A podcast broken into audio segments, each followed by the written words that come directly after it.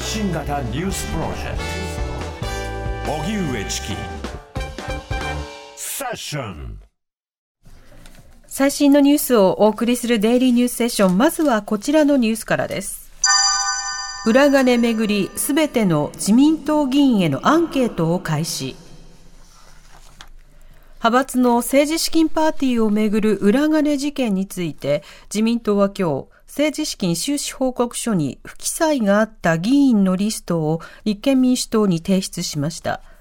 これを受け、立憲民主党の安住国対委員長は、自民党の浜田国対委員長と会談し、自民党側が提出したリストは、支出や日付の具体的な記載がなく不誠実だとして再提出を要求しました。これを受け、衆議院予算委員会は、岸田総理、衆議院予算委員会で岸田総理は自民党所属のすべての議員を対象としたアンケートについて、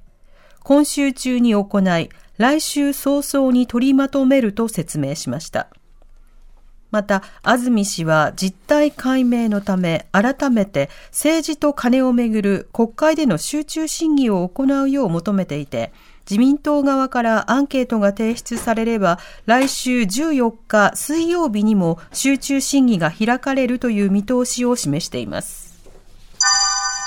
国会で予算委員会スタート。焦点は自民党派閥の裏金事件。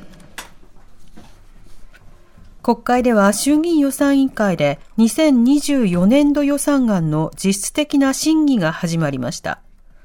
予算案は一般会計が112兆5717億円で2年連続で110兆円を超えて過去2番目の規模となります。予算委員会は国のその年の予算が審議されることから与野党が様々なテーマで議論。そのため、能登半島地震への政府の対応や物価高などに対する経済対策、自民党派閥の裏金事件など政治改革について議論が交わされました。能登半島地震をめぐって岸田総理は、能登地域6市町を中心に支給する新たな交付金について、資金の借り入れや返済が容易でないと見込まれる高齢者などのいない世帯についても支給対象に含める考えを示しました。ガザでの戦闘停止、合意には時間がかかる。イスラエルとイスラム組織ハマスの戦闘の一時停止などをめぐる交渉について、アメリカのサリバン大統領補佐官は、もうすぐとは言えないと述べ、合意にはまだ時間がかかるとの見通しを示しました。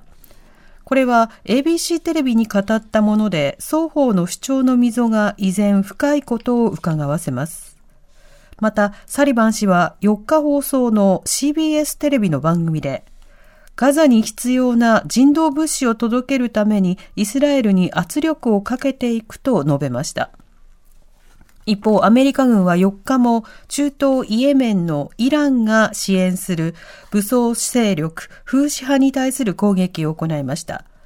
アメリカ軍は中東のヨルダンで兵士3人が死亡した攻撃への報復措置として2日、イラクとシリアの領内にあるイランの軍事精鋭部隊の施設などを空爆。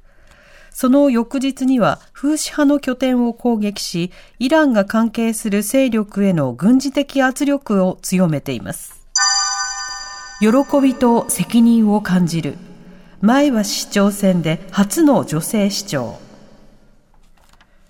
共同通信によりますと、群馬県前橋市長選挙で初当選を果たした元群馬県議会議員の小川明氏が選挙から一夜明けた今日、市内で取材に応じ、スタートを切れた喜びと責任を感じると述べました。また、前橋市初の女性市長となる点について、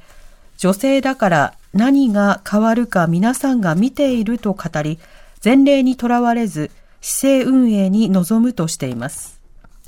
前橋市長選では自民公明の推薦を受けて4回目の当選を目指した無所属現職の山本隆氏を立憲民主、共産などが支援した無所属新人の小川氏がおよそ1万4000票差で下しました。